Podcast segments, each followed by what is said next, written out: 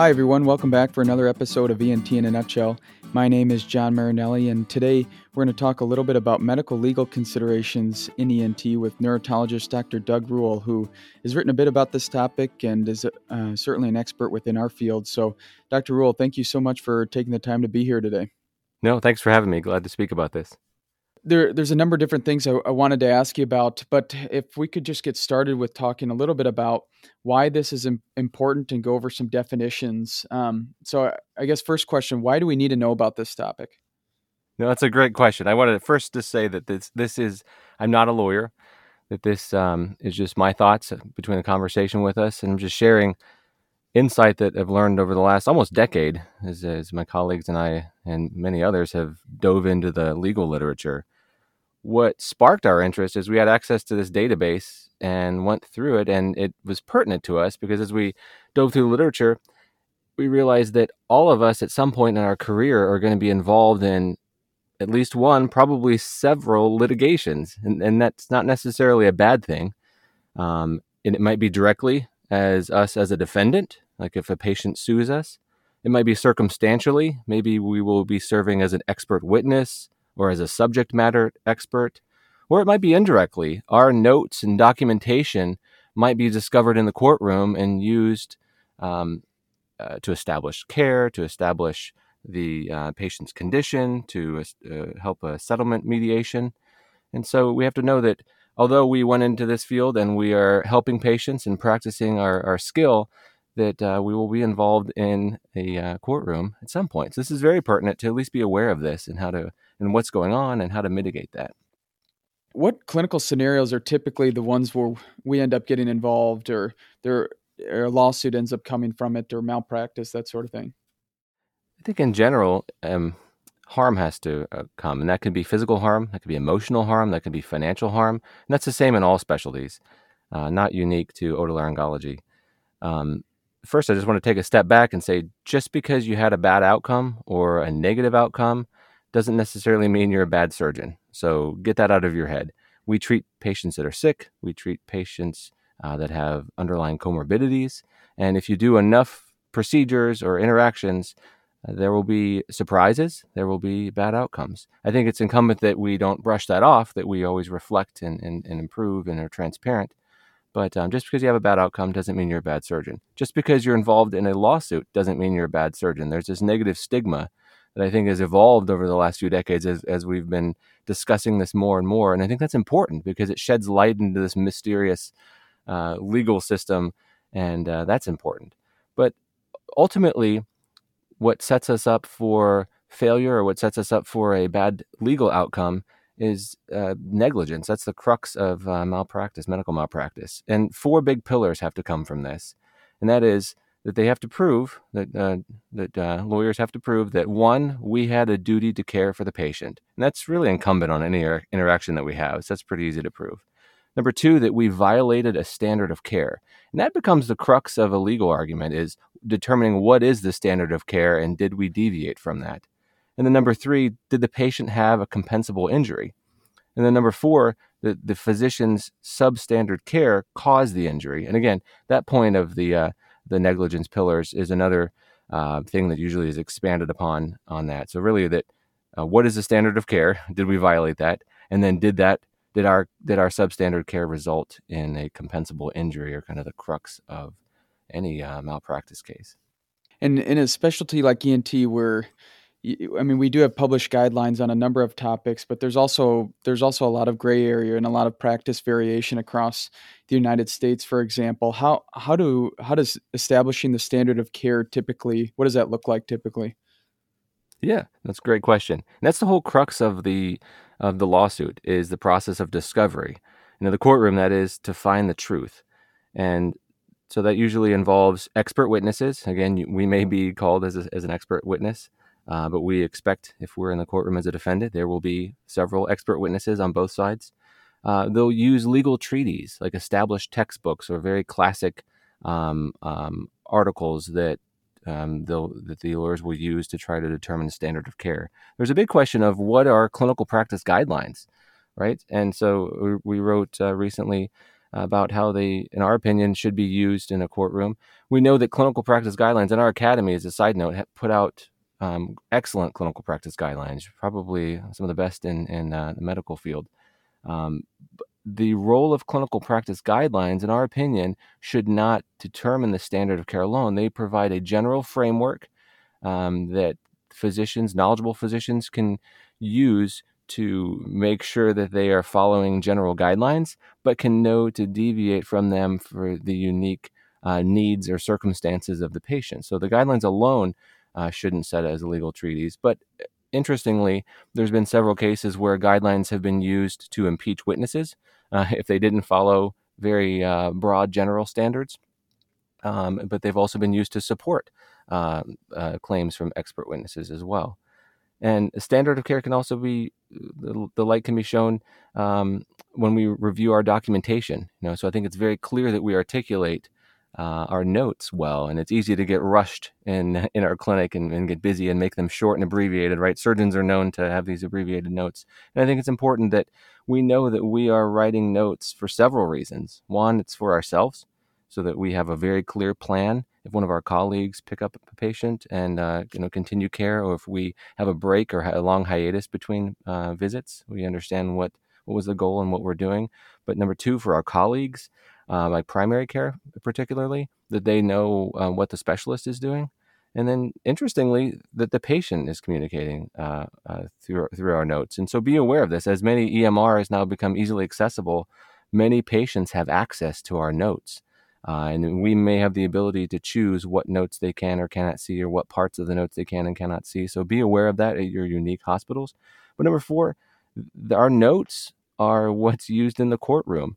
And you know, with the uh, um, the the court case might be, you know, years after our encounter or after our procedure, and we may have forgotten the details, and so our notes may be the only lens that the courtroom has into what we were thinking, and that may be the only thing that we have to refresh our memory on this. So it's very important that we don't use jargon that others can't uh, understand or abbreviations that are not common. Uh, I, I, would argue probably avoid abbreviations if we can, but be very very clear with that so that it's uh, it's easy to piece together um, if we followed a, um, a determined standard or not.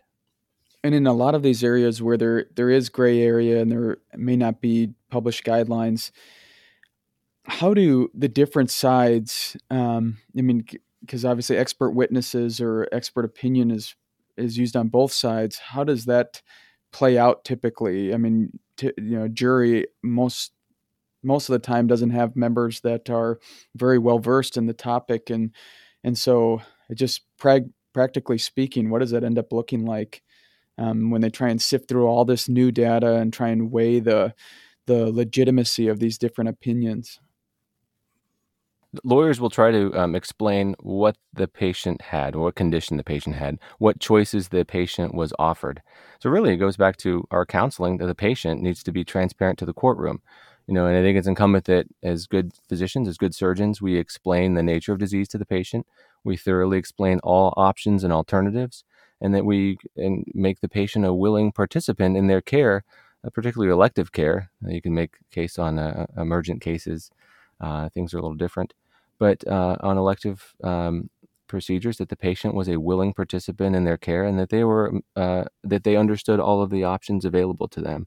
And that's what presented to the uh, courtroom. And the jury also now has that um, knowledge. And the standard tends to be what would a there's professional standards and there's um, lay standards. And most states use a lay standard meaning that a reasonable patient would have also chosen this uh, uh treatment plan versus a reasonable um, physician would have also uh, uh, um, educated in the patient in a similar way and performed the, the procedure if, if uh, procedure was in question in a similar way. So there's lay and professional standards, and again, usually I think it's safe to say if if um, always talk in patient uh, terms and assume that they don't have any medical background, and I think that the jury um, also will make that um, decision based on that lens. Are there areas of ENT or procedures um, specifically that tend to have higher litigation rates?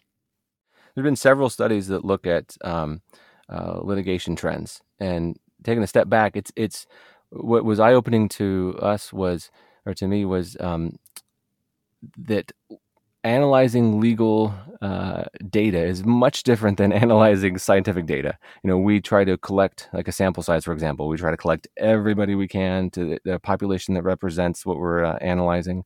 Versus in the um, legal textbook, not every um, court case is easily accessible, and so uh, with case law, um, legal precedent helps set and determine future cases, and a lawyer tries to um, uh, present previous cases and their outcomes and argue similarities with the current case uh, to establish um, um, uh, to try to use the uh, previously identified legal standard. And so a lot of these databases are a, a selection of precedent setting cases. And so it's not, um, um, so when we look at the legal databases that way. Now, other, pa- other uh, papers uh, look at uh, malpractice insurance, sorry, medical insurance um, and and then we'll show um, uh, payouts from insurance companies uh, or in countries with um, government-run health plans. For example, the United Kingdom is good at um, putting out um, or capturing this. Uh, they're very transparent on um, payouts that the N- NHS, for example, has paid. And so there's a little variance on what you're capturing, but overall in ENT, the um, the procedures or subspecialties, if you want to think of it that way, that tend to be the most litigated. Usually, rhinology floats to the top, um, and then behind that, sometimes otology is a second or third. Uh, head and neck and plastics are also high on the list. Um, and when we look at when we dissect um, why, it's usually things that involve permanent debilitating injuries. For example, in rhinology, uh, loss of, of vision, know, uh, orbital nerve injuries uh, or optic nerve injuries, um, uh, for example, with um, head and neck um, plastics, with otology, you're looking at facial nerve injuries, hearing loss, laryngeal nerve injuries, uh, cosmetic injuries. So those those tend to be more litigated, and that follows suit with with um, all procedural based um, specialties. Is wrong site surgery pretty common? Thankfully not super common in uh, ENT, but it does happen. And that's one of the unforgivable sins of wrong site surgery. When you look at um, the most common areas of negligence, you know, usually the top three tend to be delayed diagnosis and treatment, and then improper performance of the procedure, and that can be improper technique or inadequate training uh, if there was a bad outcome. So just know that the uh, number of cases, frequency of cases that you've had also um, uh, becomes discoverable and of, of, interest in the courtroom. And then, and then usually uh, rounding out the top three is in issues with informed consent. Wrong site surgery tends not to be in the top three, but again, it's one of the unforgivable ones where if it happens, the defendant or the surgeon uh, will, will, probably um, lose that case. So I think it's important for that one and and uh, that we have many safety checks before going to the operating room. So I always tell residents don't don't become complacent as we uh, mark the patient or as we um, uh, you know look through our notes and document our notes. Because from my perspective as an otologist, we have patients with uh, chronic ear disease on both sides that may have had multiple surgeries and and hearing loss in both ears. And so sometimes if notes are done poorly, um, it, it, it uh, if it's if um, records are not scrutinized, it can be easy to um, mix up which ear we are um, doing the surgery on, especially if they're having stage procedures uh, in in either ears. Uh, make the patient a willing participant in this. I always ask the patient, please tell us in your words, what are we doing? And where what side are we operating on? And then they uh, are a participant in that process. You know images are reviewed prior to the case and displayed in the operating room. From my perspective audiograms are posted in the room and incorporated into the surgical timeout and pause.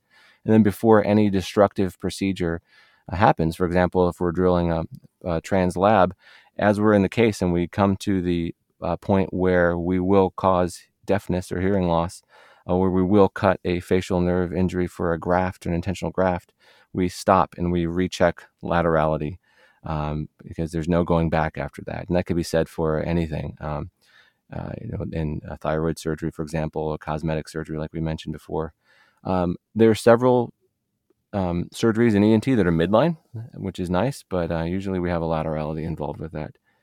You mentioned informed consent. Um, that starts to kind of dovetail into the clinical setting what I, I, guess what areas are per- pertinent or high yield to know about informed consent and and that being a component of of negligence, at least claim negligence among uh, many lawsuits. No, I think it's very important, and I think we have to get out of the mindset that it is just this one single document that the patient signs in the operating room. When you look at case law and they bring up issues with informed consent, it's it's uh, quickly becomes apparent that it's a process that begins in the clinic so with that, you know, when they when a patient signs the informed consent document, we have several things that uh, we're looking into. That one, they were knowledgeable on the disease and the process and the options, and that they were informed when they made this consent. And that begins, like I said, in the clinic. So um, documenting um, all of that is very important. And again, it has to be made be made very clear that they're not coerced in this, that um, options were not hidden from them, and that they're a willing perfi- uh, uh, participant. And we talked a little bit about the lay versus professional standards as well. So I think it's important. I always tell um, trainees, you know, never use um, big jargon that uh, patients won't understand on the risk portion. Make make it very simple. You know, they could have uh, facial uh, weakness or paralysis or hearing loss, for example, and, and kind of go on and on with that. I think it's important that you don't use abbreviation. Um, and that one, one interesting note is I think that all surgeons, you know, staff and attendings that participate in the surgery should be named on the consent. I've been at some hospitals where there's standard um, verbiage that says other people will be involved with this or trainees may be involved with this, and that's fine. So know what your hospital um, legal team has has established. But I think it's good just to itemize which surgeons are on there, and, and that came from several cases where a resident um, came in for a portion of the case, performed the critical portion with the staff, and an injury ensued, then that um, resident was not named on the um, informed consent document, and they were found negligent and liable for an inadequate formed consent. So I think it's important just to to incorporate that.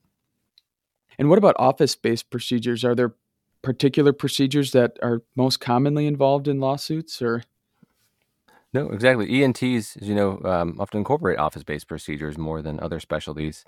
Um, specifically, if you look at ENT terms in general, if you search for those, uh, cerumen removal floats to the top as one of the most common office-based procedures that are involved in lawsuits, and that can be primary care, cleaning out the ears, but also um, in the ENT clinic. We have to think that um, often we incorporate um, you know, techs or um, LPNs or RNs um, in, in, an ear cleaning clinic setting. And so I think that it's important that if we do that, we mitigate our risks by providing them adequate training and supervision. And that tends to be what's uh, brought into qu- uh, question in those settings. Uh, also, um, uh, injectables or cosmetic procedures, those often uh, are, can have uh, negative outcomes similar to in the operating room. Also, medicines that we give um, have been called into question uh, with with ENT and particularly primary care. Uh, is ototoxic medicines that can cause again it goes back to if something causes a permanent debilitating injury it's more likely to um, uh, be litigated and hearing loss is no exception um, children the age of the patient uh, younger patients have longer to live with a disability so they're more likely to have uh, outcomes in their favor um, if it's a permanent disabling condition. Going back to our case, a cranial nerve injury or, or hearing loss or dizziness, for example. And that brings to mind another issue we didn't talk about is use of a nerve monitor in the, in the uh, operating room. Um, specifically, that had been called into question in several cases in head and neck surgery, uh, with thyroid surgery, uh, and also otologic surgery. And in all of those cases, the lack of a nerve monitor was what was used as the uh, to argue negligence, and in all of those cases, it was determined that the use of the nerve monitor was not required for standard of care. And it goes back to what we know. You know, proper anatomy, proper technique is what is important, and the nerve monitor can be used as an adjunct uh, for safety. And I think many of us um, uh, incorporate that into our practice. The use of a nerve monitor has been uh, increased uh, over time in our specialties. But it's important important to know. You mentioned earlier um, the unique cases of emergencies. Um, I just wanted to take a second to talk, ask you a couple questions about that. And you know, similarly, some weird situations. For instance, when you're on an airplane or something, and someone gets injured or has a problem, um, just the medical legal considerations surrounding those unique situations? I think that's a good question. I kind of break it into things within our scope of practice, for example, in our hospital. So if a patient comes in with an emergency and we don't have time to go through the informed consent, for example, if the patient is unconscious, then I think it's essential that we secure the airway, stop the bleeding, and and then um, or involve family members in that process as a medical decision maker. So those those can happen quick, but the the the um, crux at hand is is to save life, limb, uh, and, and etc. You can also break it into you alluded to in general settings like an airplane or on the side of the highway. You know, if you see an accident, I think we always have to remember that we want to do good, um, but we may not be adequate to perform those general uh, medical um, uh, that general medical care at that point. So reflect and, and know your capabilities, know your limitations. Uh, I think if you can provide something better than the um, uh, uh, resources that are uh, present, use your judgment on that. But I think that um, the crux is that we don't do anything outside of our, outside of our scope of practice, and that we have good intentions and that we're capable. So those are the things that reflect with that. And when we think about, especially in the, in odd scenarios or or even in the clinical setting, sometimes you encounter a patient who is um, who wants to take an audio recording or a video recording of the encounter, um, or you could see this happening in perhaps uh, on an airplane or something like that. Um, when patients take recordings or when there are recordings of the encounter, is that admissible evidence in court, or how how is that typically thought of?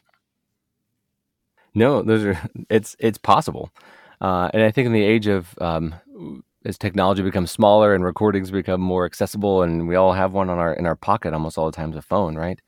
Um, we have to be mindful that the patient could be recording us, and, and the, we have to take to think about that. The intentions might not be bad for that. You know, maybe they want to make sure that they understand the complex uh, disease or treatment plan that they have. Maybe they have a family member that wants to participate in in helping their care. So the intentions might be good. So I think don't don't assume that the intentions are bad. But I think what we should assume is that we're being recorded, um, and you know, for, for better or worse, uh, maybe unbeknownst to us, maybe maybe the patient asks us if they can record. So use your best judgment on that. But also know your hospital and local laws. Maybe your hospital has a policy for or against that.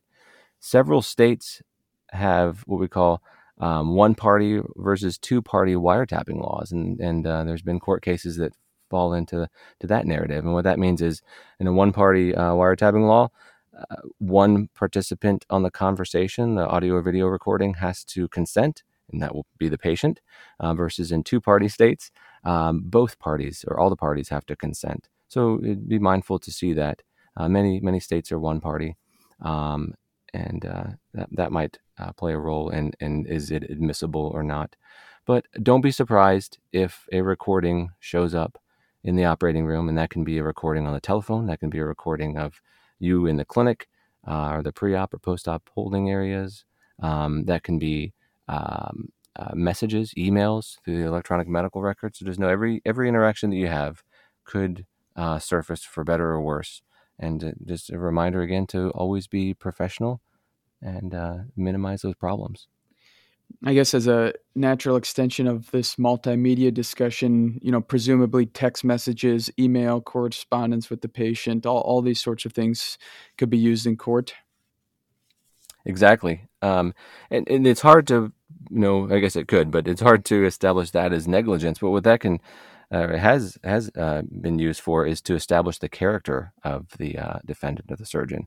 So they, um, a savvy lawyer might subpoena all text messages between you and your um, uh, clinical staff. You know, and so if you made inappropriate comments um, uh, or wrote off something about the patient, that will present itself. Um, you know, what could also be under scrutiny is the access um, login or access in the EMR or PAC system of w- when a lab was uh, made available and when you logged in to view that lab, and then when you uh, called the patient and documented it. Was there a long delay?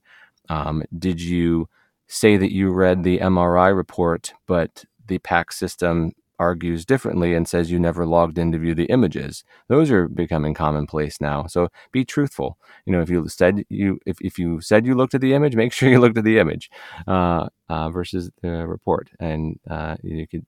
So I think with the advent of technology, things are easier um, to track our our care and our, our workload, and that surfaces in the court to help um, establish our character, and um, it can be used to impeach expert witnesses. It can be used to uh, uh, um, strike statements. Um, so be mindful of that. And, and just to clarify, so you said not only correspondence with the patient, but even among colleagues or um, clinical staff, that sort of thing, they can use all of that, um, all of those messages or whatever the the medium is. Right, they can try. So it's not it's not um, very common, but there have been cases where that has been uh, used in the courtroom. Um, so just again, be professional in your uh, in your interactions, and uh, you'll save yourself a problem with that. I guess another related question. So let's say you're invol- you're involved in an adverse event, um, or something happens that you're you're concerned. You know, I wonder if if this could um, turn into a lawsuit down the road. Um, recommendations or thoughts on on how to think about those situations? No, and you may find that in a uh, clinical encounter. You may find out in the in the middle of a, a operating room procedure or during a follow up. But if you find yourself in a bad position, particularly in the OR, because a lot of the um, um, negligence uh, hovers around um, treatment, um, just pause, breathe, don't get flustered. We tend to, um, when we become bewildered or flustered or angry, make more mistakes. So take a breath if you can. Pause. Phone a friend if you can. Um, you know, I've been in uh, at several um, uh, times with colleagues will call and ask an opinion in the middle of the case or, uh, or ask to come uh, eyeball something in the operating room. Definitely do that. Get a fresh set of eyes in there if you can. Um, if it's safe, don't be afraid to stop and then uh, return when you're better equipped. Um, if, if something was challenging, if it's safe for the patient. Um, but then the biggest thing is be open and honest with the family. Um, if something deviates uh, in the case and the family is is uh, you know a participant in their care, make them uh, be transparent in the operating room. Be transparent with the patient afterwards. Um, I think that we find that for the exact same um, injury, physicians that um, shun patients or shun complications, the patients tend to feel abandoned when they feel abandoned, they're more likely to pursue litigation. Um, versus reining those patients in closer, being transparent and, and showing humanity, um, and and uh, and uh, c- continuing care for the patient and their and their needs. Now, I think it, not only is that the right thing to do, uh, but it portends to more favorable uh, legal outcomes or the lack of a lawsuit in general. But then be be transparent with your hospital. Um, if an egregious event happens, you know, um, let your um, supervisors know, let the hospital know. I, I, promise you, the legal team would rather hear from you first than another lawyer. And so I think that uh, just being open, honest, and transparent is, is very crucial. And I guess if, if a, a lawsuit does ensue, um, what are the first steps or the, the next steps that you need to take um, in terms of contacting the hospital, getting a lawyer? How does that stuff typically play out? Right. It's u- unique to every situation. Obviously, you, you will have uh, important to have um, you know, adequate uh, malpractice coverage, usually at your practice or your hospital level. You might find out directly from the, uh, um, the opposing legal team, or you might find, find out through your hospital or clinic um, practice. So, um, if if uh, they are not aware, uh, quickly make them uh, aware, and they should have um, a uh, systematic process to help guide you through this. And then you can pause and go through all your notes. And again, that's why it goes back to document well, because you might find out about this lawsuit years later, and your notes might be the only thing uh, that jogs your memory, and that's the only insight um, to the courtroom of what happened uh, around and during the encounter. And shifting gears a little bit, let's say you're um, asked to be an expert witness on a case. Um, any thoughts on that? Preparing for that? Is there any? Are there any guidelines um, that can guide that um, involvement? Right. I think with both situations, just taking a step back. Well, when when you uh, if you're involved in a lawsuit, ask colleagues. Uh, same thing if you're asked to be an expert witness, ask colleagues. This should not be a taboo topic, and it's becoming less taboo as we, as we uh, um, talk more about medical malpractice. Um, you'll be surprised. Other people, um, some of your colleagues, um, may have been involved in a lawsuit and can open up and share their experience, or uh, others might have been an expert witness and they can share their experience. I, I, I don't think um, we need to think of expert witnesses or being an expert witness as something malicious or evil that you're out to, you know, work for or against a certain party. It is very uh, honorable and incumbent in our jobs to, you know, we are subject matter experts, and so perhaps we can um, help share truth in the courtroom to help discover um, uh, and um, help help an outcome or help a patient or help a colleague. Um, but I think we need to uh, always remain unbiased is a big thing and not have malicious intent. Now, our academy has general guidelines um, on how an expert witness should conduct themselves. And specifically, we should be board certified. We should um, be well practiced in that content that's in question. Um, that we should not accept uh, an egregious payout. That we should be unbiased and not um, have um, um, coercible intent. That we should just be neutral and uh, well versed in, in that subject and just present the facts on what we uh, what we know and let the, the legal system uh, work itself out. And shifting gears here again, um, this is the last main area I wanted to ask you about. Just in light of all of the telehealth um, that has transpired in conjunction with the COVID pandemic, um, are there special special considerations surrounding uh, malpractice in a telehealth setting? Man, has that evolved this year, right? So I think that there had been other specialties that had embraced telehealth prior to um, this year, and some some in our specialty. I think that on a cursory view, our specialty, just by nature of being a surgical specialist, we're hands on. We see, we need to see the patient. We need to see uh, in parts of the patient that we can't see on a, a webcam, for example, like deep in the nose and the sinuses and the throat and the ears. And so I, I think that we have to realize that you know, many of us shifted to virtual health, and I think that's a great thing uh, if it's done well.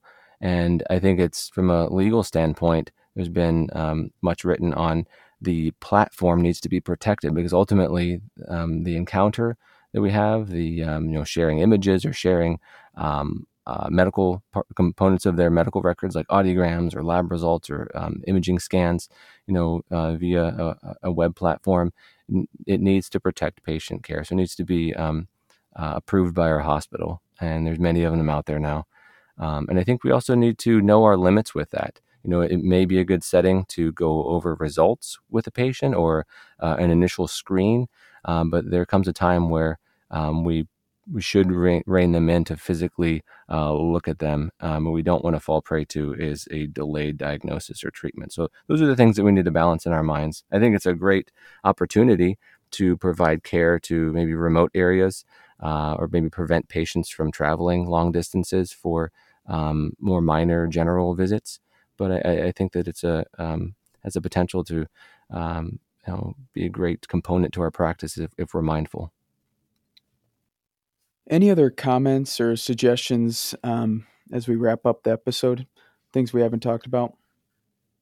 Yeah, no, I think that um, it's good to just remain aware of the potential interactions that we might have in the, in the uh, in a, a, courtroom, and remain knowledgeable in our field. Just be just be a good doctor, right? Continue your passion. If you do that, you'll remain current in your field. You know, you'll remain uh, knowledgeable, and be human and interact with the patients. Um, you know, uh, and and again, be transparent with them, like we mentioned before. Um, be open and honest. You know, if things don't go as planned, or if there's uh, hiccups along the way, um, and rein in um, patients that uh, either are dissatisfied or that have a suboptimal outcome and uh, be open and honest with them. And I think that's going to go a long way because I think they understand we're human too um, when we deviate from the humanity aspect of medicines, I think that also is a um, uh, opens us up to um, uh, litigation, but also know our limits. Right? If we um, uh, don't do uh, certain things frequently, and one of our colleagues does, maybe they're better suited for for um, that particular procedure, um, you know, or um, just know know what we are safe um, to tackle. All right, Dr. Ruhl. Well, I think that was a great um, introduction or covering of the topic, and just appreciate your time and being on today. All right, now I'll transition to the uh, summary portion of the podcast. Um, just a brief summary here, no questions. Just want to nail down this idea that uh, a bad outcome in, in the United States legal system, a bad outcome is not akin to uh, malpractice. Malpractice has to involve improper, illegal, um, or negligent professional activity or treatment, and really the the everything falls on this idea of negligence, um, demonstrating that there was negligence. And the four key components, the four elements of negligence, are that the physician had a duty to care for the patient, which is typically very easy to demonstrate. Um, the second and much more challenging um, component to demonstrate is that the physician violated an accepted standard of care, and and most of the effort put on both sides of the um, trial, the defendant and um, those suing falls on this idea of demonstrating what is the standard of care. Um, third, the patient had experienced a uh, compensable injury, and then fourth, the physician substandard care um, caused that injury. Um, so all those have to be d- demonstrated in order to uh, in order to conclude that there was malpractice. Um, we spent the bulk of this discussion talking about some common procedures, both in the OR and office space, that lead that lend themselves to um, lawsuits. Rhinology being associated with the the most commonly cited lawsuits, um, followed by closely by head and neck otology, facial plastics. Um, talked about even clinic procedures leading to lawsuits, mo- perhaps surprisingly, um, uh, cerumen removal being common um, especially concerning oversight of those procedures in a clinic setting. And then spent a significant discussion talking about documentation, importance of being very careful and cognizant of the documentation, being mindful of copying and pasting dot phrases, documenting, for instance, on informed consent, who's in the procedure, and just just being very careful in that because oftentimes these cases come up years later where you don't remember hardly anything about the case, and the notes are the only thing you have to go off of. I think that'll wrap things up for today's summary. Thanks so much for tuning in, and we'll catch you next time.